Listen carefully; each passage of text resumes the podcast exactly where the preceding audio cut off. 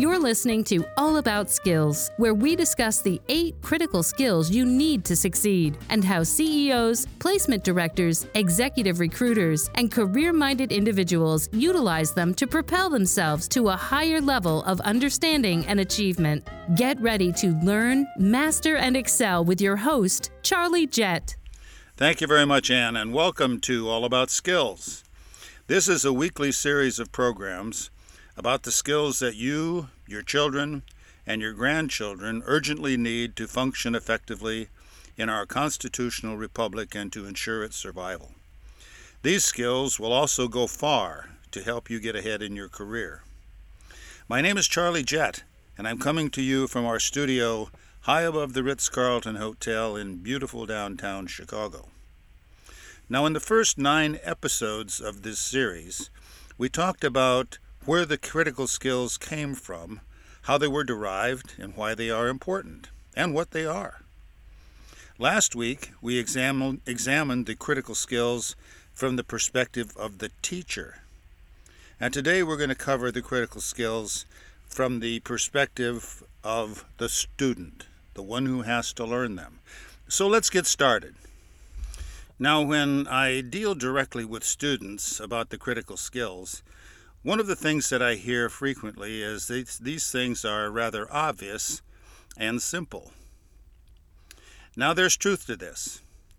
Generally, when one sits down with a group and forms a consensus about the kinds of skills that are important, what they come up with will be pretty close to these, although they will often list some skills that are subsets of the eight critical skills. But here's something to consider these skills are learned and they're not really easy to learn. Let me give you an example. One of the best, if not the best, MBA programs in the country is the Harvard Business School.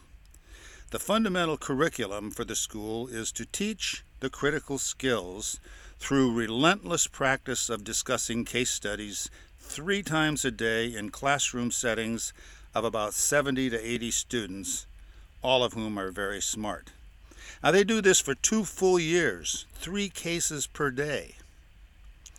The opportunity to undergo this rigor doesn't come cheap either. In fact, for the top MBA schools in this country, in this year, 2018, the average cost of a two year MBA experience is about $160,000. That's a pretty heavy investment that each student makes for the opportunity to learn and to practice the critical skills. But the cost seems to be worth it. Those that rise to the top of the class are pursued by the major management consulting and investment banking firms, which these days pay starting salaries in the neighborhood of $120,000 a year. Now, that's a lot of money. And here's the proof that these firms value the critical skills. For the first year or so of a new employee's experience, the focus of training is on the critical skills.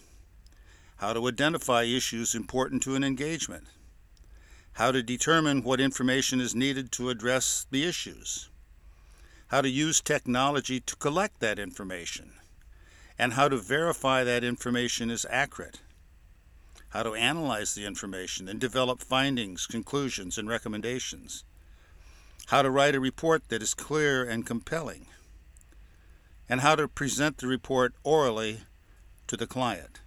Now, if these skills were actually simple, then there would be no need for careful screening of the new employees at these schools, nor would there be a need to spend an enormous amount of time and money teaching these skills to new employees. And there wouldn't be any need for an individual to spend $150,000 in two years of his or her experience learning them. So, the answer to the observation that the skills are rather obvious and simple is this yes, they may be rather obvious, but no, they're not simple to learn. They're hard to learn, and particularly difficult to master. Now, students are probably the most important audience at whom this podcast series is aimed. You are the ones who need to learn and master the critical skills. These will be necessary for you to function and grow in a 21st century environment.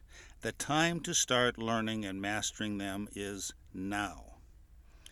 Now, the intent of this particular program and episode is to present not only how you will be able to learn and practice the skills while in school, but also to help guide you in the college selection process, as well as what you should do while you're in college. Now, let's start with high school. The high school environment is generally highly structured where there are specific times for each class. Students don't have to decide where they should be at a particular time in the traditional academic classes, but students do have a bit of freedom in choosing a few courses, as well as choosing to participate or not to participate in a variety of extracurricular activities such as music and sports. Now, you can practice all of the critical skills in the traditional academic classroom setting, as well as in extracurricular activities. Now, Remember that in each of these settings, you're going to practice these specific critical skills communication, production, information, analysis, interpersonal, technology, time management. Now, you can wait until later to practice the continuous education skill. Now, in the classroom, one would expect that the academic classroom in high school would be a safe place Safe in terms of being able to ask questions, answer questions, voice your opinion, and so forth. Don't be shy and afraid that you will get something wrong and be embarrassed. Quite frankly, the classroom is the place to make these sorts of mistakes. Don't wait until you are in a high stakes job and your career depends on what you do in a meeting. Get the practice now and make your mistakes when the stakes are not so high. The first skill Communications. Now, the key is to participate in class. Don't just sit back and listen all the time. Get involved. Ask questions. Participate in the discussion. Practice your writing skills. Take time in writing a report. Practice using complete sentences. Take notes. And by the way, here's a major tip that will help you throughout of all your schooling, high school and college. At the end of every class, Take a few minutes and write down in your notebook the three or four things that you learned in that class. You don't need to write complete sentences and you don't need to write an essay. Just a paragraph or two will suffice. And in your summary, you don't even need to be articulate or spell things correctly. Just get the ideas down. Make sure you put the date of the class. Developing a habit and discipline for doing this will help you review for examinations and it will also increase your chances of getting better grades, not only in high school but in college and beyond. The production skill. Look at every assignment as a project you need to complete. At the beginning, when the project is assigned, treat it as an idea, then work your way to its completion. Understand the process you are undertaking when doing this and make it a habit. It will serve you very well. Participate in activities with your class and such things as serving on committees for the yearbook, the school paper, a decorating committee, creating a float for the homecoming parade, or other such activities. Again, when you do this, treat the project as a production process, from the idea phase through its completion. Make that a habit. Information. You'll be dealing with information in high school all the time. You will obviously be given a textbook or some other such material as a source for your academic subject. Read it. Try to understand what is being communicated. Take notes when you study. Write down your questions about things you don't understand. Make summarizing your notes after a class a habit as well. Write down the things that you learned. The dividends will be worth all the time you spend. The analysis skill. Understand what P implies Q means. Listen to the analysis episode of this podcast series. Listen to it again. Understand that it is important that you use valid and true information before you do your analysis, before you develop any findings or conclusions. If you do this, your chances of having true and valid conclusions and recommendations are good. If you don't do this, you'll be just jumping to conclusions. Technology. In the classroom, you most likely will not have a choice about what sort of technology to use. However, try to understand what technology is being used and why it is being used. At the very least, look around and see what technology surrounds you, not only to provide yourself with a comfortable learning environment, but that technology is used to support the learning process. Think of ways that technology could be used to improve that process. The interpersonal skill. Classroom settings generally offer opportunities to develop the interpersonal and teamwork skills, obviously in group projects. The skill itself involves your being recognized as a valued member of a team, and that applies to being a valued member of the class as well. So even if you are not on any sort of team project, your constructive participation in class every day will communicate to others that your presence is valued, and that is the goal you want to achieve. Time management. Now, the academic classroom doesn't offer you much control over your time. However, you do have the ability to budget your time when it comes to balancing the needs of after school activities, your social life, and your homework.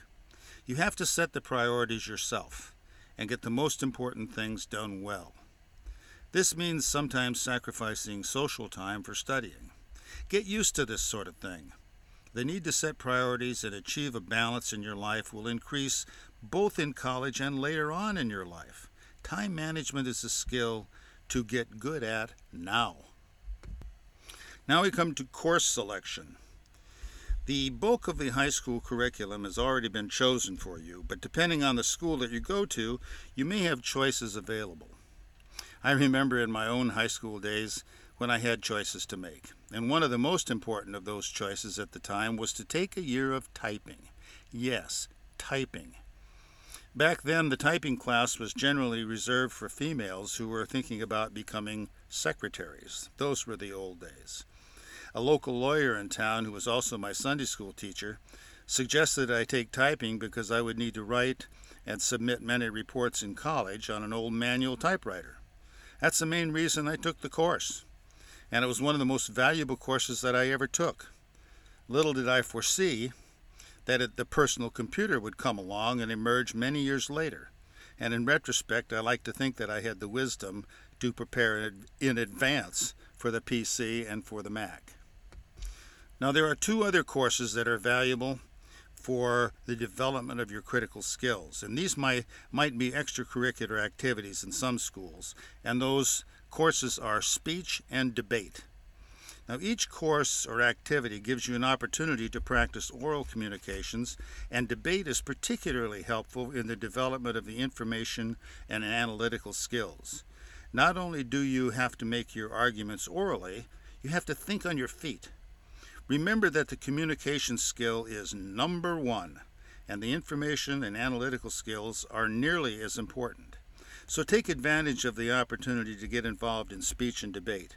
Each will serve you very, very well. Now we come to extracurricular activities. Most ex- extracurricular activities in high school offer excellent opportunities to practice your interpersonal and teamwork skills, as well as production skills. The performing arts give terrific opportunities to practice communication and production, production skills. Team sports often offer wonderful interpersonal and teamwork skills, as well as production for example, beats South High School, that sort of thing. Now, work based learning. Work based learning programs have suffered under the stigma of being vocational training. This is a terribly inaccurate view of an important opportunity to gain some real world experience. In some high schools, such work based learning programs are considered not to be for the college bound student. Again, this is inaccurate and stupid because a quality work based or service learning experience can give students excellent opportunities to practice many of the critical skills in a real world environment, especially for the college graduate.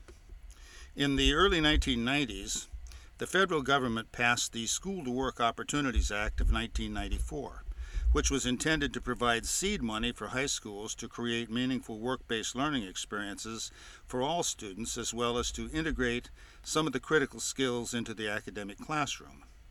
At one high school, a team of five juniors and one senior, all female, embarked on a field study to find out if businesses and other organizations in their community would be interested in an unpaid internship program and partnership with the local high school. The caveat was that jobs in these organizations would be created, jobs that could be done by the students after school, and jobs that contained projects and tasks that could be shown and demonstrated to be connected to the critical skills. The students completed the project and actually set up the program, which over the next 20 years gave hundreds of students, all college bound and non college bound as well, an opportunity to gain these experiences.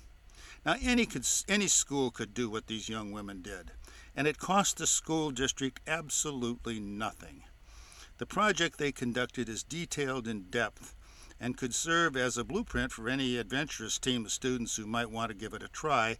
And it's free, and you can go to the website where about field studies. It was actually a field study, and just go to fieldstudiesblog.com. That's fieldstudiesblog.com, and you can get a whole detailed uh, report and uh, set of directions on how to conduct field studies, including this one. Now we come to choosing a college. Now, choosing a college can be a highly emotional adventure for high school students. My own personal belief is that the college experience ought to be approximately 40% academic and about 60% social and skill building, maybe even more. Many will disagree with this, but the college opportunity gives a student the chance to assimilate into a new community, to learn the solid academics, and to participate with others in a wide variety of experiences such as intramural activities, sports, fraternities, sororities, and that sort of thing. I, I am not suggesting that an individual should go to college for purely, purely social reasons. Rather than I'm, I'm suggesting that there is a much more uh, to the college experience than just academic learning, such as making lifelong friends. College isn't about studying all the time. Now, in choosing a college, my advice to you is as follows. First, pay no attention to how high a college or university might be ranked by some magazine. Secondly, have your own set of criteria that you will use to select the college. Make sure that these criteria are yours, your own, and not those that someone else has told you to use. Make sure you visit the college and see for yourself if you would like to spend four years of your life in that environment. And when the letters of acceptance come pouring in, evaluate each of the colleges and universities against your pre prepared criteria, and then put all those criteria away. Make your decision from the heart, not from the brain. The best college for you is the one that feels right for you not the one that you think you should attend because it is highly rated in some area or simply has good athletic teams. Trust your heart. If you attend the college that you love, you will have an excellent experience. Selecting a major in college can be a decision that is taken far too seriously. There really isn't much of a correlation between what might be your major and what you will eventually be doing for the rest of your life. So don't be afraid to major in a subject that you really love. And I emphasize love. You will get better grades and you will have a better experience in college. Remember that if you want to, you can still become a physician if you go to a college and major in history. It might take you longer, but you can do it. The same is true for virtually any other career, so don't take it too seriously and trust your heart. You will be rewarded. Finally, the first job after college. Now, long ago, when one entered a job in an organization, he or she would likely stay there for the rest of his or her career. And that's no longer true. In fact, the chances that you will stay for your entire career in an organization where you take your first job are virtually nil. So, the best advice I can give is this 1. Find an organization that is known for doing things well. You don't want to learn how to do things not well. Don't worry about starting salaries. That's number two. Starting salaries can serve as, serve as a temporary anesthetic for a job that isn't much fun and offers little in the way of learning experiences. And third, when you find the, the organization where they do things well, and I emphasize do things well, take any job that is offered to you. Join the company or organization and do the best job you can in whatever you are assigned to do. But then concentrate on learning and developing your critical skills. So, in summary, the challenges that you face as a student are not insurmountable, and, and, not at all. In fact, they present a wonderful opportunity for you to control your own development in preparation for pursuing the rest of your life. So, just get out there and meet these challenges gladly. You will profit from the experience. Well, that does it for the critical skills from the perspective of the student.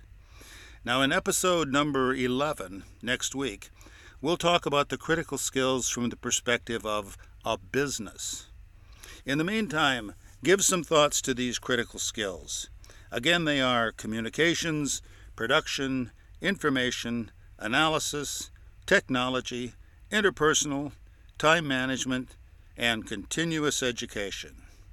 So until we meet again, my name is Charlie Jett, and I thank you all for joining me as we continue on our journey that is all about skills.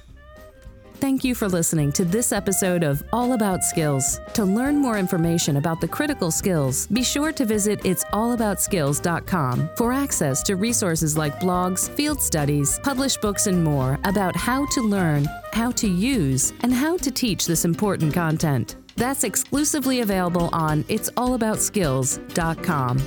We look forward to having you join us on the next episode so we can continue to help you learn, master, and excel by using critical skills right here on All About Skills.